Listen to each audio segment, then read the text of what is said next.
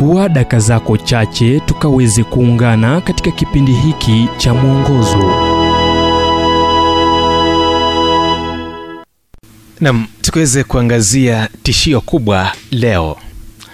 Kitabu cha yakobo mlango wa 4 mstari wa 4 enyi wazinzi hamjui kwamba kuwa rafiki wa dunia ni kuwa adui wa mungu? Basi kila atakayekuwa rafiki wa dunia hujifanya kuwa adui wa mungu nini tishio kubwa la wakristo leo? Je ni ukomunisti uislamu au filosofia ya kizazi kipya? Changamoto kuu ya ukristo ni wenyewe na tishio linalotokea ndani wala si nje.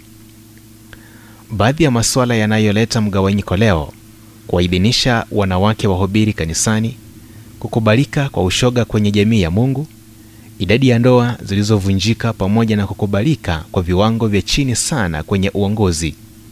Ila sasa hizi ni dalili tu za tatizo la kina. Akiwaandikia waumini yakobo kiongozi wa kanisa la kwanza aliandika enyi wazinzi hamjui kwamba kuwa rafiki wa dunia ni kuwa adui wa mungu? Basi kila atakayekuwa rafiki wa dunia hujifanya kuwa adui wa mungu. Yakobo 4 mstari wa nne.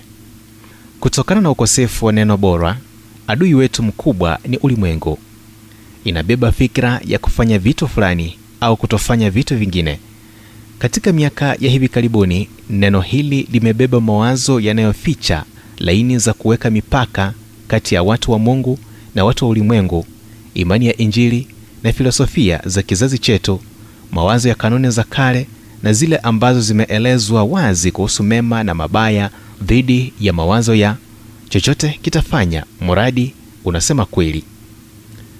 Ni dwight l. Modi ambaye aliweka wazi kuwa mahali pa meli ni baharini bali si kwenye mwamba kavu ambako vimbunga haviwezi leta madhara kwake ila akakumbusha kuwa bahari inapoingia kwenye meli itakuwa kwenye tatizo kubwa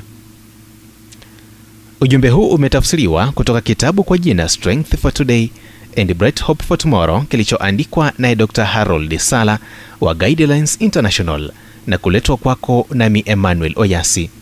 Na iwapo ujumbe huu umekuwa baraka kwako tafadhali tujulishe kupitia nambari 722 kumbuka ni 722 331 412